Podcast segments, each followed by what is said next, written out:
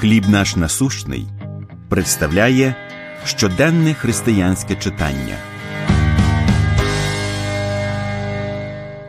Коли Ісус зупиняється. Луки 18.40 І спинився Ісус і привести його до себе звелів. Кілька днів хворий кіт жалібно нявкав, сховавшись у коробці біля місця моєї роботи. Покинутий на вулиці котик залишався непоміченим для тих, хто проходив повз нього, аж поки не з'явився Джун. Двірник приніс тварину додому, де він жив з двома собаками, колишніми безпритульними. Я піклуюся про них, тому що вони істоти, яких ніхто не помічає, сказав Джун. Я бачу в них себе. Зрештою, ніхто не помічає вуличного двірника. Прямуючи в Єрусалим, Ісус наближався до Єрихону, де на узбіччі дороги сидів сліпий чоловік і просив милостиню.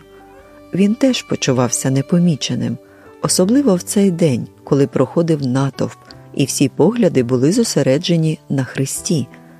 Ніхто не зупинився, щоб допомогти жебраку, ніхто, крім Ісуса. Посеред галасливого натовпу Господь почув крик забутого чоловіка. Що ти хочеш, щоб зробив я тобі? запитав Христос. Сліпий жебрак у відповідь сказав: Господи, нехай стану видющим. Тоді Ісус сказав: Стань видющий, твоя віра спасла тебе.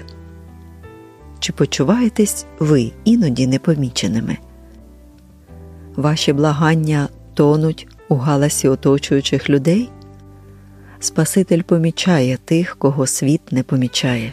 Зверніться до нього по допомогу. Хоч інші проходять повз, він зупиниться.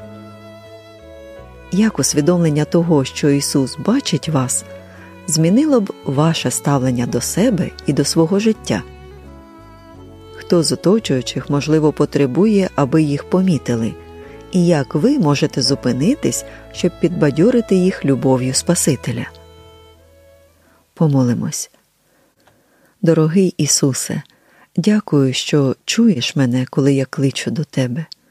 Допоможи мені, як сліпому чоловіку, який отримав зір, іти за тобою і славити тебе все моє життя.